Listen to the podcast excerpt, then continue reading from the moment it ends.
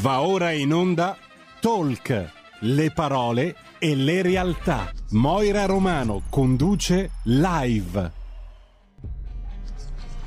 Buongiorno a tutti e benvenuti a Radio Libertà. Io sono Moira con il mio programma Talk Live.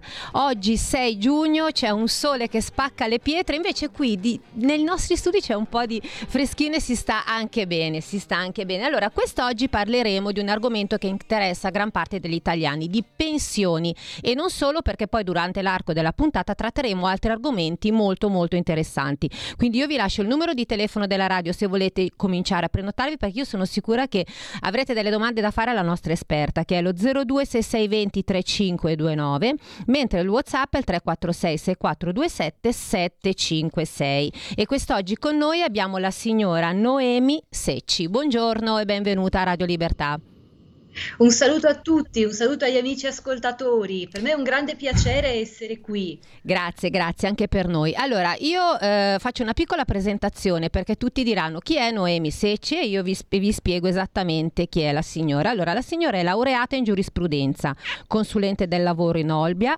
eh, nell'albo di Sassari, esperta in materia di previdenza e assistenza, founder della startup Mia Pensione.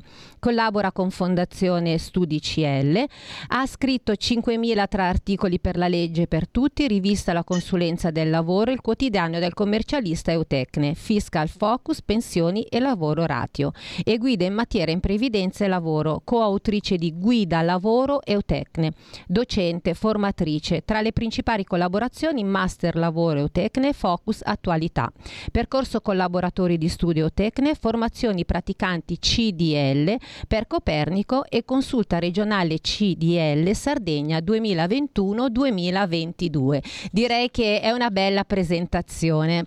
Allora, io comincerei subito la puntata parlando di pensioni. Esattamente cosa significa andare in pensione? Andare in pensione è mm, un qualcosa che, ha, che, trae diciamo, il proprio fondamento, parlando proprio di previdenza e non di assistenza, dalla contribuzione, quindi dalla carriera lavorativa dell'interessato. Faccio un esempio semplice, sono un lavoratore dipendente, eh, il datore di lavoro versa per me i contributi all'INPS, e, ehm, e, appunto uh, questo significa che eh, raggiunto un determinato requisito di età e un requisito contributivo di contribuzione minima, io posso percepire dall'INPS o dal diverso ente previdenziale, a seconda dell'ipotesi, potrò percepire una pensione che quindi andrà a fare le veci del mio stipendio mensile. Ci sono tantissimi poi trattamenti che si possono raggiungere con requisiti diversi a seconda delle casse di cui stiamo parlando. Diciamo è difficile andare in pensione oggi perché? Perché da quando c'è stata la riforma Fornero del 2012, per la generalità degli iscritti INPS sono andati ad aggravarsi notevolmente quelli che sono eh, i requisiti e di età e di contribuzione. Quindi si va in pensione più tardi, si va in pensione in alternativa con un grandissimo numero di contributi. Ecco, pensiamo a 42 anni e 10 mesi per gli uomini per la pensione anticipata ordinaria non sono pochi, quasi 43 anni di lavoro per ottenere la pensione. Ecco perché se ne discute tanto. Eh certo, anche perché per... poi dipende dal lavoro che si fa, non tutti i lavori sono uguali, ci sono proprio lavori molto pesanti e di conseguenza come si fa ad andare pensione, in pensione a quell'età? Ci si stanca, cioè non si ha più la forza di quando ovviamente erano eh, più giovani. Senta, quanto tempo prima si fa la domanda per andare in, pre- in pensione? Allora, questo dipende anche dal tipo di trattamento. Ci sono dei trattamenti speciali, ad esempio l'opzione donna, che richiedono l'attesa di un periodo, da quando ho maturato i contributi, quindi i requisiti, fino a quando mi liquidano la pensione, addirittura 12 mesi di tempo per le dipendenti e 18 mesi per le lavoratrici autonome, quindi addirittura un anno e mezzo di attesa. Detto questo, per fare la domanda di pensione, qui parliamo più di prassi che di diritto, normalmente si consiglia di farla almeno tre mesi prima rispetto a quella che sarà la data di decorrenza effettiva. Quindi io mando la domanda all'INPS con almeno tre mesi di anticipo. Poi discorso diverso è il preavviso che devo dare al datore di lavoro. Ad esempio, se sono un insegnante, devo chiedere alla scuola al MIUR precisamente la cessazione dal servizio circa un anno prima perché ho un regime speciale e una finestra di uscita unica, quindi lì bisogna vedere e il tipo di pensione e la categoria di appartenenza. Poi altro discorso ancora, quanto ci mette l'Inps a liquidare la pensione? Esatto. E lì chiaramente il procedimento può andare da un minimo di, di un paio di mesi ma ho visto, perché io nella, nella, pratica mi sono occupata di tantissime liquidazioni di pensioni, ho visto attese anche di 5-6 mesi, quando abbiamo la pensione in regime di computo, quindi con tante casse diverse coinvolte che dialogano male tra di loro, allora lì abbiamo qualche intoppo burocratico e la domanda si può arenare anche per dei mesi e quindi il povero lavoratore magari si trova senza stipendio, senza pensione eh, per tanto Insomma, tempo. devo dire che è sempre più difficile, è sempre più difficile andare in pensione anche perché, come dicevo prima, le persone si sono proprio stancate di queste nuove leggi che ogni anno cambiano in peggio, non in meglio. Esattamente, perché poi abbiamo anche l'aggancio dei requisiti, questo dalla famosa legge Sacconi del 2010 eh, che ha individuato più o meno l'attuale sistema di aggancio dei requisiti alla speranza di vita. Quindi in buona sostanza più andiamo avanti con il tempo, più questi requisiti si inaspriscono. Diciamo che negli ultimi periodi dobbiamo dire grazie al Covid, forse l'unico caso in cui dobbiamo ringraziare il Covid è che abbia inchiodato e congelato la speranza di vita, che pur purtroppo diminuita a seguito della pandemia, ma non abbiamo molto di cui gioire in questo purtroppo, caso qui. Purtroppo. Senta, le faccio una domanda perché mi è arrivato un WhatsApp. Come sapere quanti anni mancano alla pensione?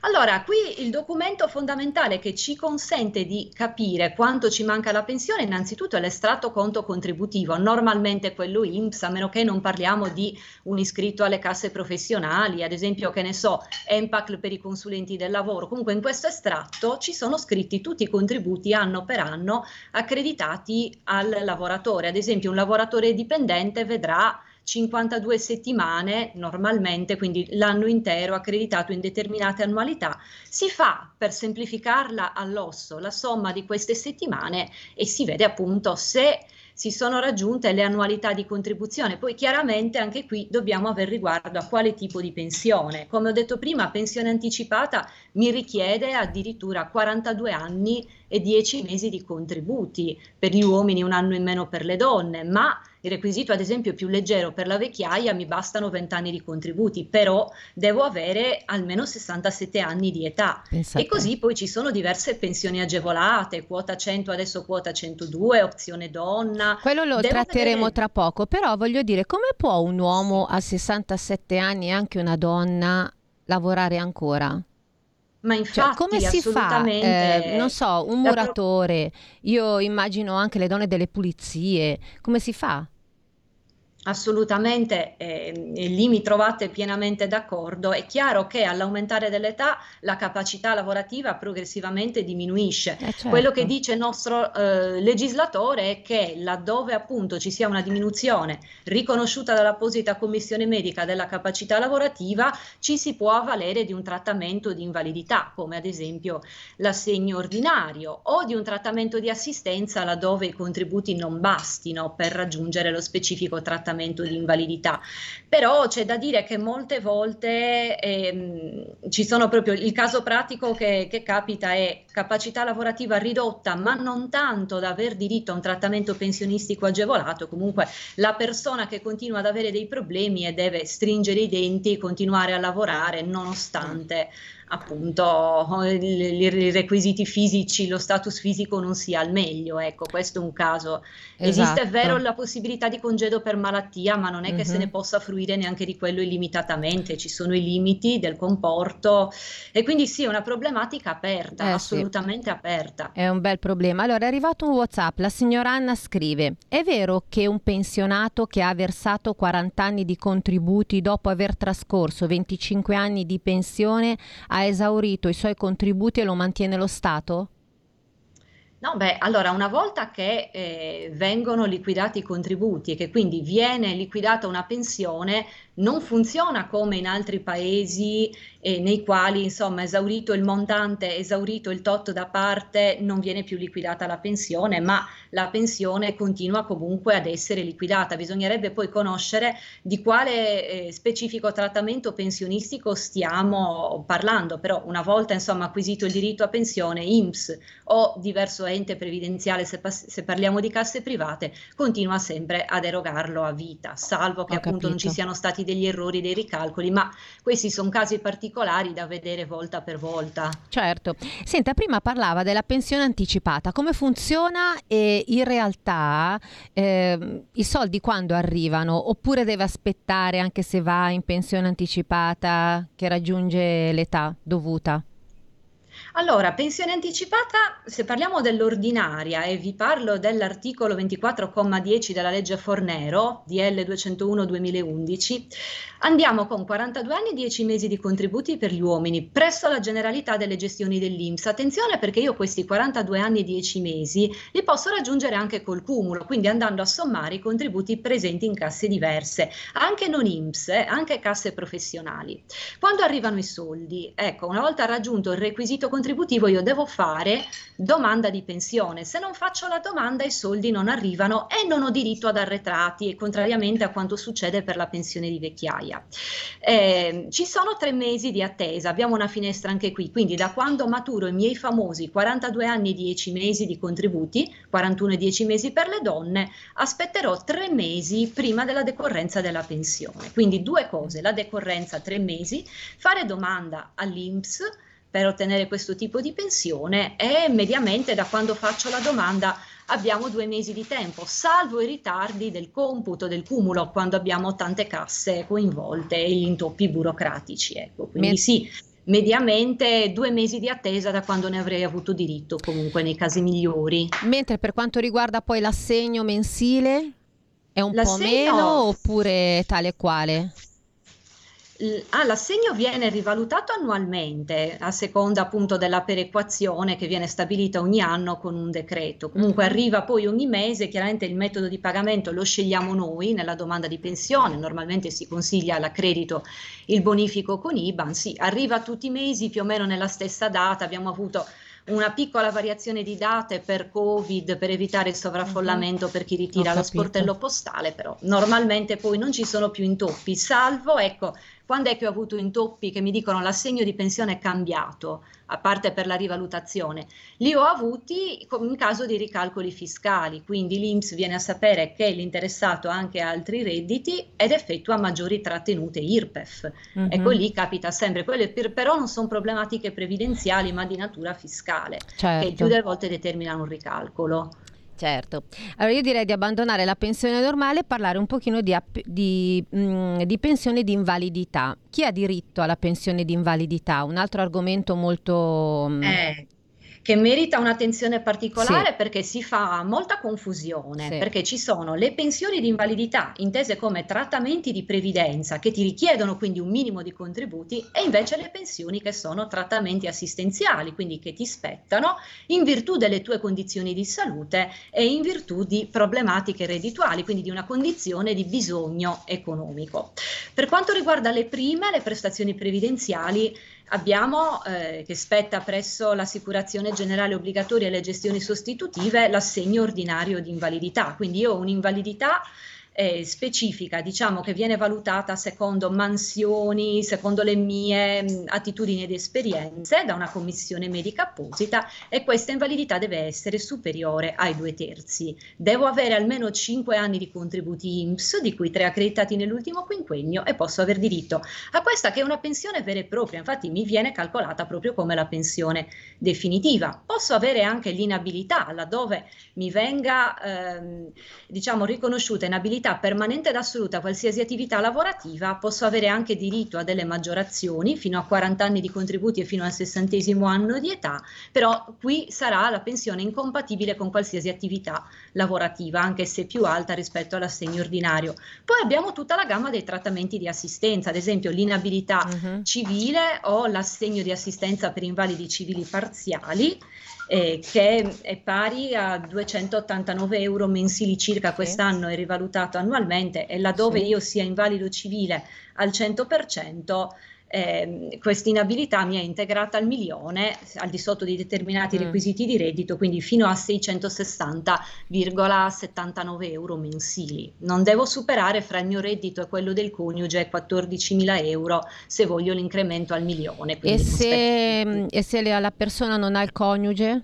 Ed è sola? Se la persona quindi non ha il coniuge, il limite di reddito è più basso, circa 8.600 mm. euro eh, annuali. Infatti, purtroppo c'è da dire Come che in generale vivere? per questo incremento al milione, così anche come l'adeguamento al minimo delle pensioni in generale, entra dentro, ma anche per l'assegno sociale entra dentro il reddito del coniuge. Invece considero solo il mio reddito pensionale per la mera pensione di inabilità civile e per l'assegno di assistenza per invalidi civili parziali, quest'ultimo che spetta con un'invalidità generica, quindi civile generica minima del 74%. Mm.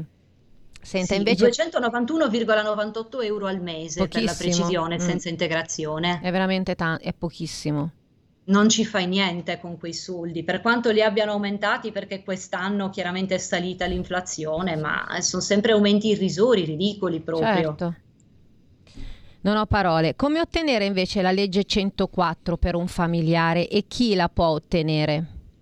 Ecco, legge Chi 104 è un discorso ancora diverso, perché qui non entra tanto la valutazione dell'invalidità, quindi la riduzione della capacità lavorativa, ma entra lo stato di handicap, quindi lo svantaggio sociale in buona sostanza, che può essere comunque normalmente è connesso all'invalidità. In questo caso eh, deve essere riconosciuto alla persona assistita un handicap in situazione di gravità, di cui all'articolo 3,3 della legge 104 del 92, quindi un handicap grave in buona buona sostanza. Laddove sia riconosciuto questo status e il lavoratore assista la persona eh, con handicap grave, gli possono essere riconosciuti tre giorni di permesso mensile, eventualmente frazionabili ad ore, mm-hmm. che sono retribuite a carico, a carico dell'INPS. Bisogna richiedere un'apposita autorizzazione all'INPS proprio per, per usufruirne. In questo il datore di lavoro non può sindacare, salvo chiedere magari una pianificazione nella fruizione dei permessi all'inizio del mese, ma ricordiamoci che prevale sempre l'esigenza di cura e di assistenza del disabile anche sulle esigenze dell'azienda per la fruizione di questi permessi. Tra l'altro il lavoratore che sia stato riconosciuto con handicap grave in prima persona può fruirne per se stesso. In Ho questo capito. caso può scegliere di fruire di due ore al giorno uh-huh. o mhm. un'ora se ha un orario sino a sei ore giornaliere oppure dei, delle tre giornate mensili.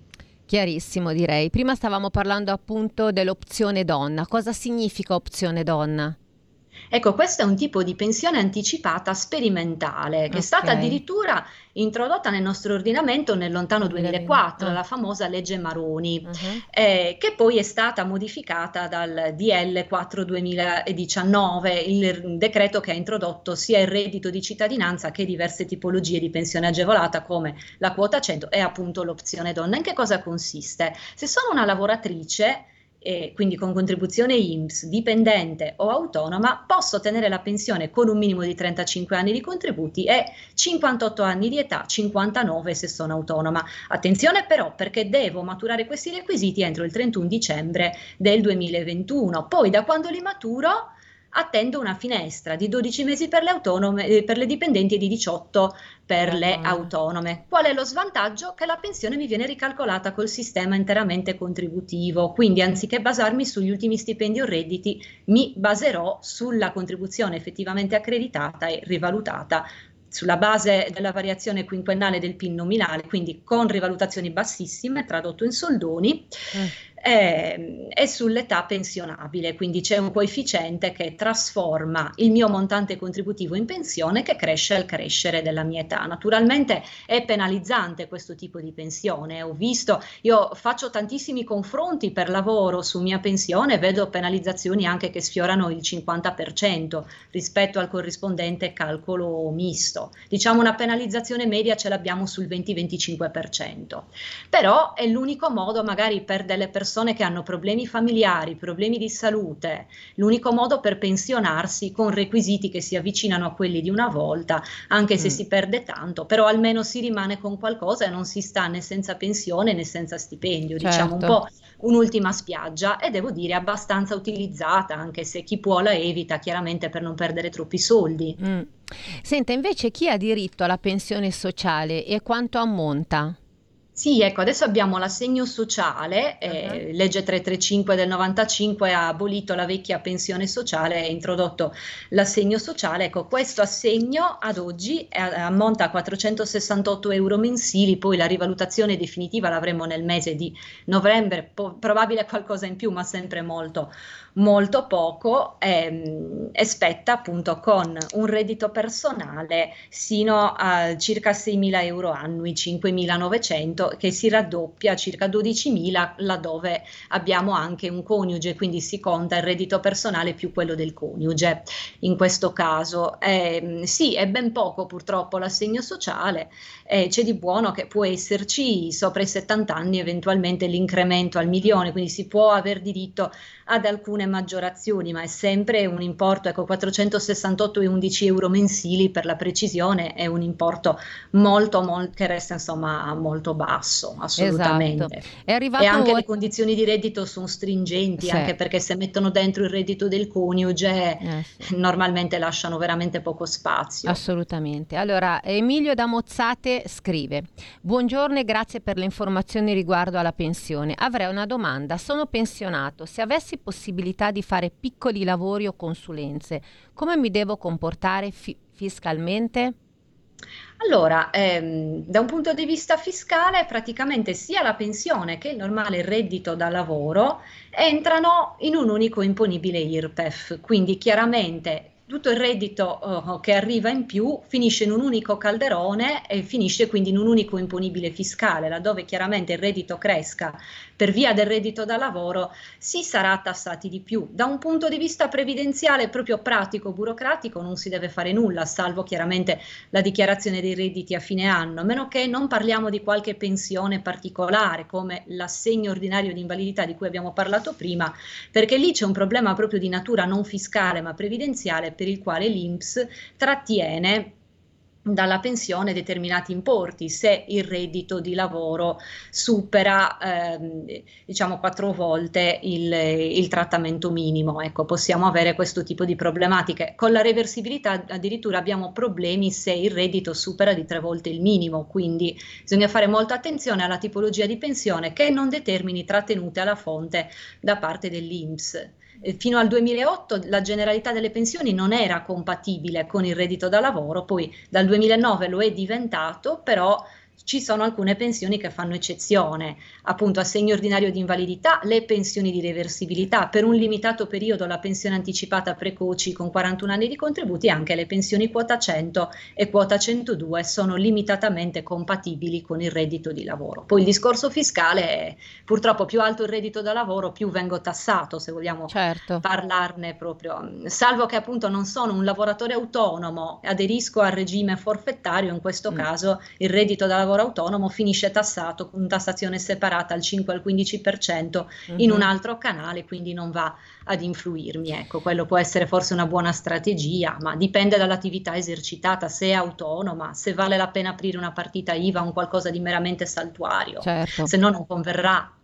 Senta, esatto. Seccio, andiamo 30 secondi in pubblicità e ritorniamo perché ho un'altra domanda da fare. Va bene? Ottimo, e voi rimanete ottimo. qua, mi raccomando. Stai ascoltando Radio Libertà, la tua voce libera, senza filtri né censure, la tua radio.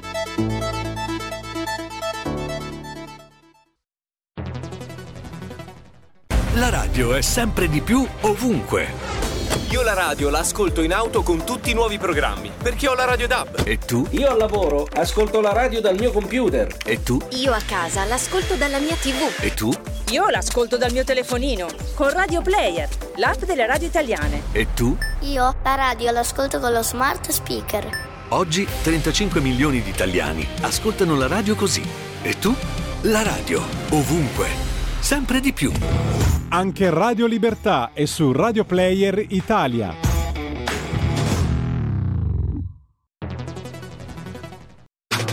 Stai ascoltando Radio Libertà. La tua voce libera, senza filtri né censura. La tua radio.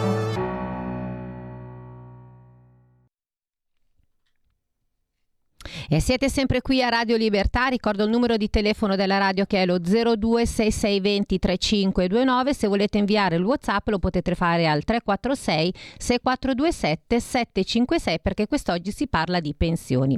Allora, stavamo appunto dicendo prima al Whatsapp che ha inviato il signore, quindi lui dice se io sono andato in pensione posso continuare a lavorare, naturalmente la pensione eh, ovviamente è talmente misera che nessuno può vivere con una pensione, parliamoci chiaro, a meno che si fanno dei lavori particolari e quindi percepisci una pensione importante oppure hai un, non so, alle spalle hai un'assicurazione.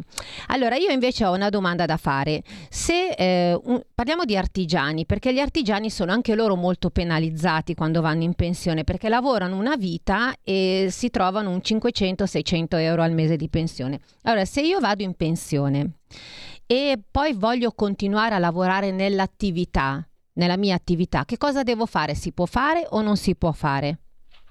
Assolutamente sì, diciamo che gli artigiani sono iscritti all'assicurazione generale obbligatoria dell'INPS, Fondo Speciale Artigiani. Perché basta la loro pensione? Ve lo spiego subito, perché l'artigiano versa tutto in proprio, cioè è responsabile dei propri versamenti. Non funziona come il lavoro dipendente, dove una piccola quota è versata dal dipendente, il resto dal datore di lavoro e il responsabile dei versamenti è appunto il datore di lavoro. Qui verso tutto in proprio e rispetto al dipendente che ha un'aliquota IVS, che sta appunto l'aliquota pensionabile, invalidità vecchiaia superstiti del 33%, l'artigiano ce l'ha del 24%, quindi contribuzione più cara per il lavoratore che versa tutto da sé, ma più bassa. Ecco perché abbiamo questi importi esigui di pensione. Poi il tutto dipenderà chiaramente da quello che è il reddito dell'attività. Però venendo alla domanda del signore, quindi se lui può continuare a lavorare, assolutamente sì, perché vedete, per ottenere la pensione per un lavoratore dipendente è indispensabile cessare l'attività lavorativa, poi la può riprendere dopo, però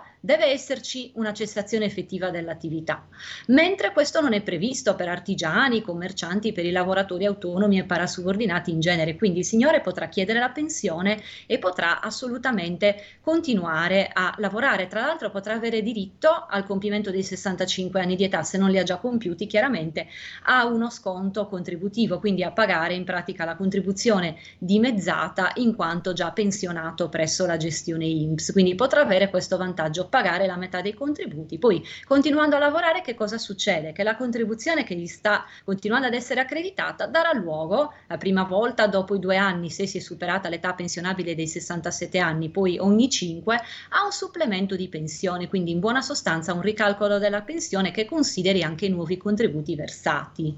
Questo assolutamente sì. Bene, direi che è stata chiarissima. Oh, spostiamoci un pochino. Adesso eh, occupiamoci un po' dei ragazzi, i miei preferiti. Allora, il Anche bonus... Con Eh questo sì, non voglio dire il futuro, pensionati d'altra parte, no, no, no, assolutamente, però sono il nostro futuro i ragazzi, no? Quindi Giusto, voglio dobbiamo dire, diamo spazio, ecco. E quindi io volevo chiedere il bonus cultura, ragazzi dei 18 anni, che cos'è? Cosa si intende? Insomma, vorremmo sapere un po' tutto, come si può accedere. Ecco, questo è molto interessante perché parliamo proprio di investire nel futuro e non si può non partire dalla cultura in un investimento. Quindi, tornando al bonus, parliamo di 500 euro che possono essere utilizzati dai diciottenni per l'acquisto di libri, biglietti per i concerti, teatri, attività culturali e corsi in genere. Quindi investimento diciamo a 360 gradi per la cultura. Quello che non può essere finanziato è l'acquisto di tablet e e di PC che invece in passato Ah, ecco. lo era, lo dico perché me l'hanno chiesto in tanti. Come È mai? Come mai diventato non si può essere, non può essere investito per tablet altro? Ah, è una disposizione nuova, in passato si poteva, Mm. però purtroppo da quest'anno non è, non- non è possibile. Ecco. Diciamo che però da quest'anno è intervenuta una modifica positiva che appunto il bonus è diventato strutturale, quindi se ne potrà fruire ogni anno. Tutti i diciottenni anche in futuro potranno fruirne, sono stati stanziati maggiori fondi.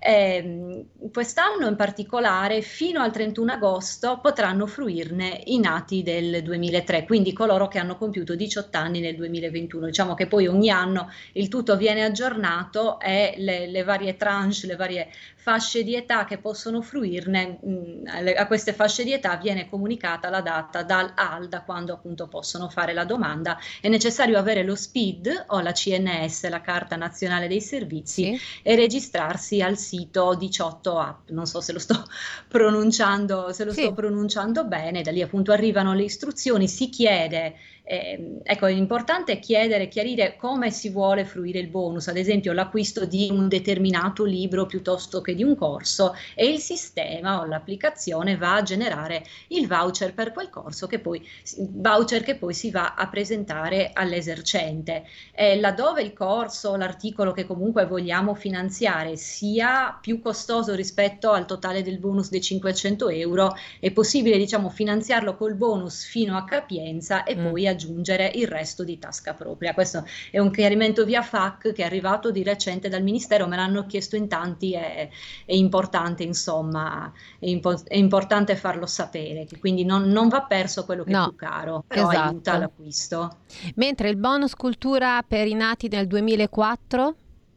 E il bonus cultura per, per, i nati del 2004, quindi per chi fa 18 anni quest'anno, sarà fruibile a breve, ma ancora non si hanno indicazioni per la data a partire dalla quale si potrà fruire del bonus. Io quello che consiglio, intanto procuratevi lo SPID, che comunque certo. eh, ci vogliono diversi passaggi mm-hmm. eh, mhm. per procurarlo, è sempre anche lì qualche procedura burocratica, l'identificazione, eccetera. Iscrivetevi al sito 18 app, poi verrà notificato immediatamente il momento dal quale sarà possibile iniziare a inviare le domande e quindi generare i voucher per gli acquisti. Poi interessante perché nel sito c'è anche tutto l'elenco eh, degli esercenti convenzionati, c'è anche Amazon ad esempio, ma ce ne sono di famosi, di meno famosi, di locali o di online. Bene. E quindi intanto vi informate, ecco. Ok, esatto. Abbiamo una telefonata, pronto? Sì, buongiorno a tutti e due Elisetta. Buongiorno. Due solo, due solo cosine. Secondo me bisogna aumentare il reddito dei lavoratori e dei pensionati, mm. soltanto così riparte l'economia secondo me, si riducono le disuguaglianze sociali. Tutto qua. Vi saluto, arrivederci. E ha ragione, ha ragione. Ha pienamente ragione la signora non eh. potrebbe trovarci più d'accordo perché solo dando maggiore potere d'acquisto a pensionati e lavoratori possiamo esatto. ricreare un po' di circolo, un po' di giro nella nostra economia che diversamente resta inchiodata. Adesso poi abbiamo avuto quelle belle bastonate di bollette, non parliamo mm. della mia bolletta perché mi viene sì. da piangere. È, ecco, è una cosa proprio generale. nella stessa barca. Gasolio, quindi, eh, benzina, eccetera, si va a fare la spesa, benzina. non bastano assolutamente. Ma, ma come mai secondo lei, Secci, non aumentano le pensioni?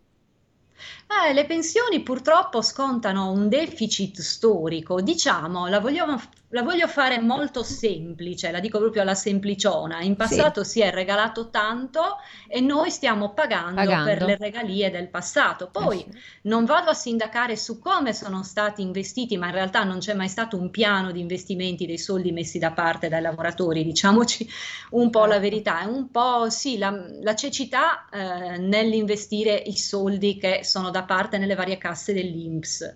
Dall'altra parte regalie eccessive hanno mandato in deficit la maggior parte delle casse, il brutto che andando avanti si stanno tra virgolette cannibalizzando anche le poche casse in positivo, ecco. Questo lei è un grave sta parlando, lei sta parlando delle famose baby pensioni?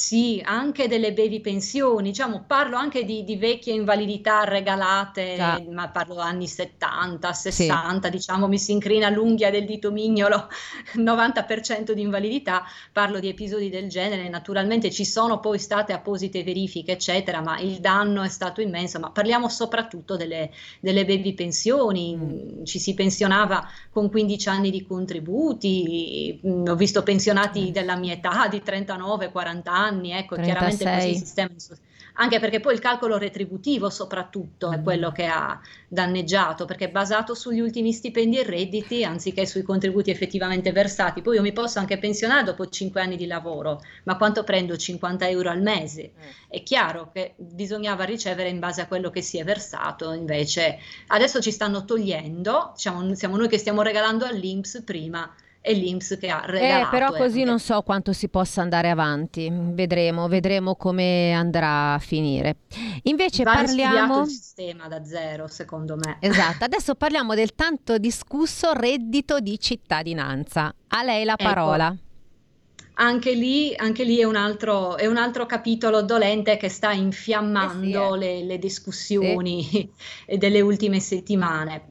Ecco, questo reddito di cittadinanza, diciamo, aveva la funzione, diciamo, non è stato neanche percepito perché se noi andiamo a guardare i lavori del DL 4 2019 uh-huh. di questo decreto, non è stato nemmeno tanto concepito come uno strumento di assistenza. L'assistenza era più insita nella pensione di cittadinanza, cioè il reddito spettante agli over 67, ma era stato studiato come una misura di, di lancio, possiamo dire, nel mercato del lavoro dei beneficiari. Così non è stato, ci sono stati diversi intoppi organizzativi operativi eh, e ci sono ancora nel reperire nuovi lavori, eh, nel reperire o almeno un, una sufficiente formazione, chi si avvale del reddito è di fatto diventato uno strumento da politica attiva a politica passiva.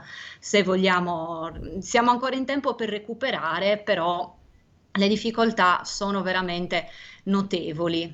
Però si dovrebbe diritto, fare tanto. Chi ha diritto al, al reddito di cittadinanza?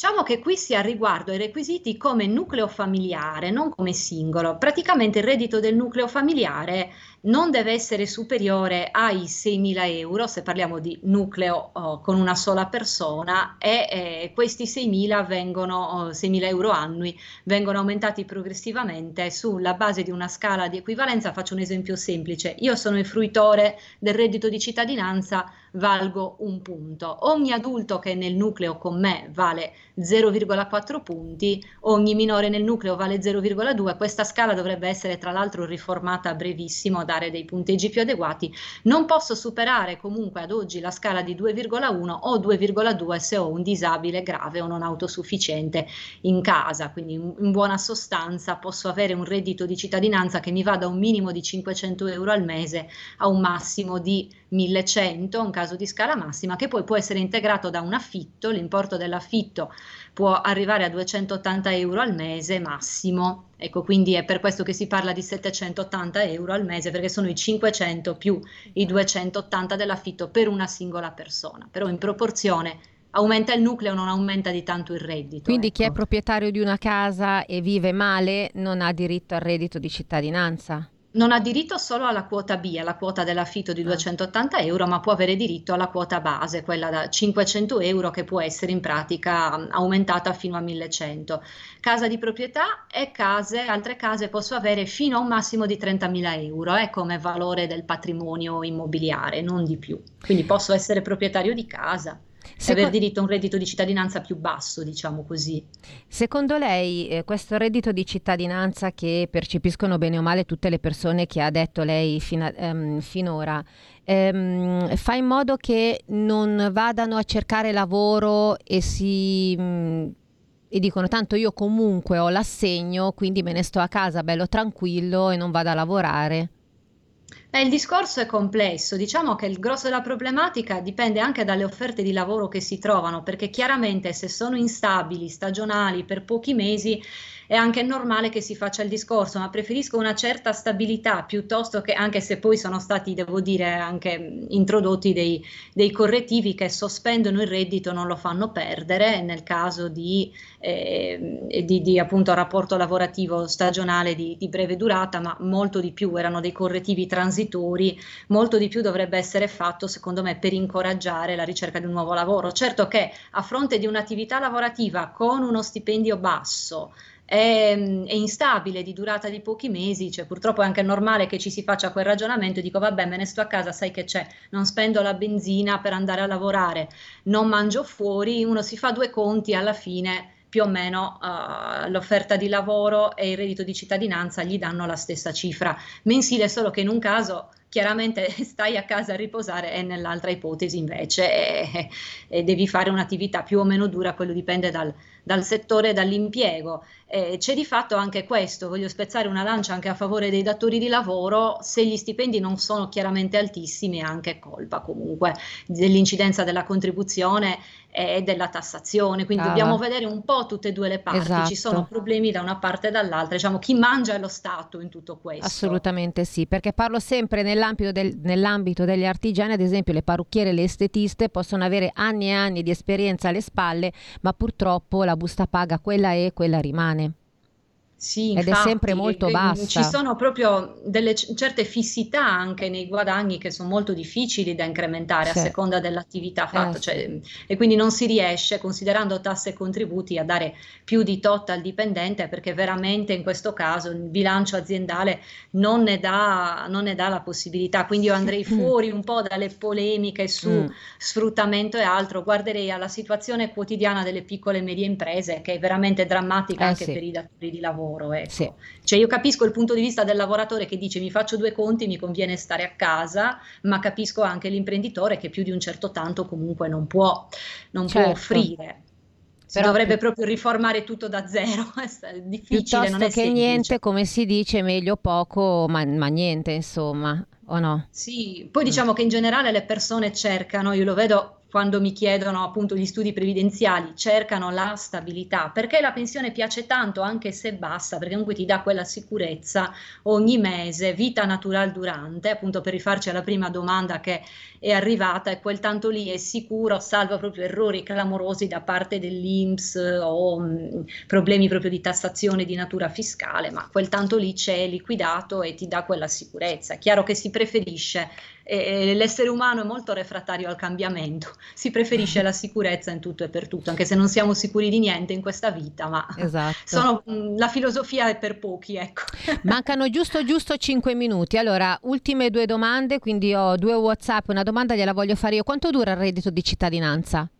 18 mesi, però Ah. è rinnovabile di 18 in 18, quindi se eh, si Proprio- riscontrano eh, le condizioni, vengono confermate di 18 mesi in 18 mesi, in capo chiaramente all'intero nucleo familiare, eh, si può continuare a prendere questo reddito all'infinito, non è previsto un numero massimo di rinnovi dalla legge. Perché E anche vede, questo è il punto. anche lì io capisco un, un- non so, una, una donna di 55 anni, un uomo di 60 che hanno perso il lavoro e hanno tutto il diritto ad avere il reddito di cittadinanza, ma io ho sentito ragazzi di 30 anni, ragazzi giovani che possono comunque buttarsi veramente nel mondo del lavoro anche se prendono poco e si accontentano di questo, ecco perché non funziona. Ma assolutamente no, ma lì si dovrebbero studiare, io mi occupo molto anche di formazione, come abbiamo detto all'inizio, si dovrebbe studiare una formazione che ti dia proprio uno di quei mestieri che sono molto molto richieste dalle aziende. Quanto bisogno abbiamo noi di informatici? Anch'io ne ho un bisogno essenziale nella mia stessa azienda, non se ne trovano, ecco. E l'informatico ha uno stipendio di tutto rispetto, comunque non paragonabile al reddito di cittadinanza, che comunque è un reddito solo per tutto un nucleo. Ecco, si dovrebbero invogliare i giovani a riprendere in mano la formazione, forma- ma anche a mestieri più semplici, però richiesti. Ecco, in- intanto fare un elenco di quelli che sono i mestieri richiesti dalle aziende che non trovano una risposta nei lavoratori e poi organizzare dei, della- una formazione efficace, non fuffa, ma proprio una formazione pratica che ti dia quei mestieri là che sono richiesti, che sono anche ben pagati perché hanno un ritorno economico dall'altra parte. Si dovrebbe intanto agire in questo senso, a mio avviso. Allora, una domanda tramite WhatsApp: quanto tempo ci vuole per la risposta del reddito di cittadinanza? Ma normalmente un mese, cioè si fa la domanda, ad esempio la faccio adesso a giugno, dovrebbe essere, se tutto va bene, liquidato il reddito dal 15 al, al 27 luglio, andando, almeno che appunto non ci siano problemi, intoppi burocratici di vario genere. Ma lì, ecco, vedete, nella domanda di reddito di cittadinanza sono senz'altro più veloci rispetto alla domanda di pensione, è che il reddito quello è, si fanno dei certo. calcoli basati sull'ISE e sul reddito, è più veloce. complesso calcolare una pensione Assolutamente. Spezziamo una lancia a favore dell'Inps. Mm, eh beh, sì, no, esatto. Come faccio a sapere se il reddito di cittadinanza è stato accettato? Beh, in, in questo caso comunque arriva, arriva la risposta da parte dell'Inps, poi dipende anche dal canale mediante il quale è stata inviata la domanda e dovrebbe arrivare anche eh, dal, dal 15 appunto fino al 27 del mese successivo il bonifico o um, diciamo la modalità di pagamento eh, che, che si è scelta, ma viene accreditato il tutto nella carta RDC, quindi in buona sostanza la ricarica della carta RDC dovrebbe arrivare entro il mese, il mese successivo. È possibile anche prelevare in contanti, ma con dei limiti stringenti che vanno da circa da 100 a 200 euro al mese a seconda della scala di equivalenza del, del nucleo familiare. Quindi sì, si può avere il reddito di cittadinanza in contanti, ma tutto parte, lo ricordo, dalla carta RDC. Chi può scegliere chi ha la pensione di cittadinanza invece, che può scegliere anche fra diversi metodi di pagamento, ma in merito a questo stiamo aspettando il decreto. Bene, allora noi abbiamo finito, grazie, grazie per essere stata molto molto esaustiva nelle domande. Grazie a voi, è stato veramente un piacere farvi compagnia e mi auguro magari di tornare presto e sì, di poter essere utile ai nostri ascoltatori. Senta, Secci, una domanda, io di solito la faccio a tutti, che consigli dai ai nostri radioascoltatori? In generale, diciamo, in generale, per, per tutto, per tutto quello che ah, abbiamo detto tutto, adesso. Vorrei fare un consiglio filosofico, cerchiamo di vivere, e lo faccio prima a me stessa che sono un'ansiosa cronica, viviamo il qui e ora, viviamo nel presente perché del demand non c'è certezza, come cantava Lorenzo dei Medici. È Cerchiamo vero. insomma di prenderci il buono del momento e di non disperarci troppo pensando al futuro, cerchiamo anche di, di organizzare quello che possiamo, ma purtroppo non, non possiamo prevedere tutto e ve lo dice un'esperta di previdenza, quindi godiamoci anche un pochino il momento e non dimentichiamo i piccoli piaceri della vita. Grazie, buon lavoro che ne avrà tanto in questo periodo. Quello non manca mai. grazie, grazie Bene. a voi e un caro saluto a tutti i nostri amici ascoltatori. Grazie, grazie a lei. Invece ai nostri radioascoltatori, prima di chiudere la puntata, volevo dire un- una, voglio dare un, un consiglio a tutti i ragazzi che sono in questo momento in ascolto, i giovani uomini e giovani donne. Allora, ricordate che il lavoro allontana da noi tre grandi mali, la noia, il vizio e il bisogno.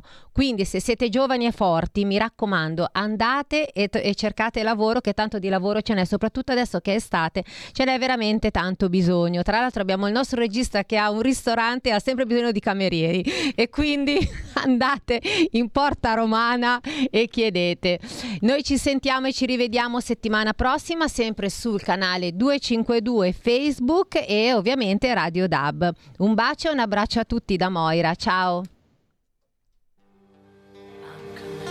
Avete ascoltato live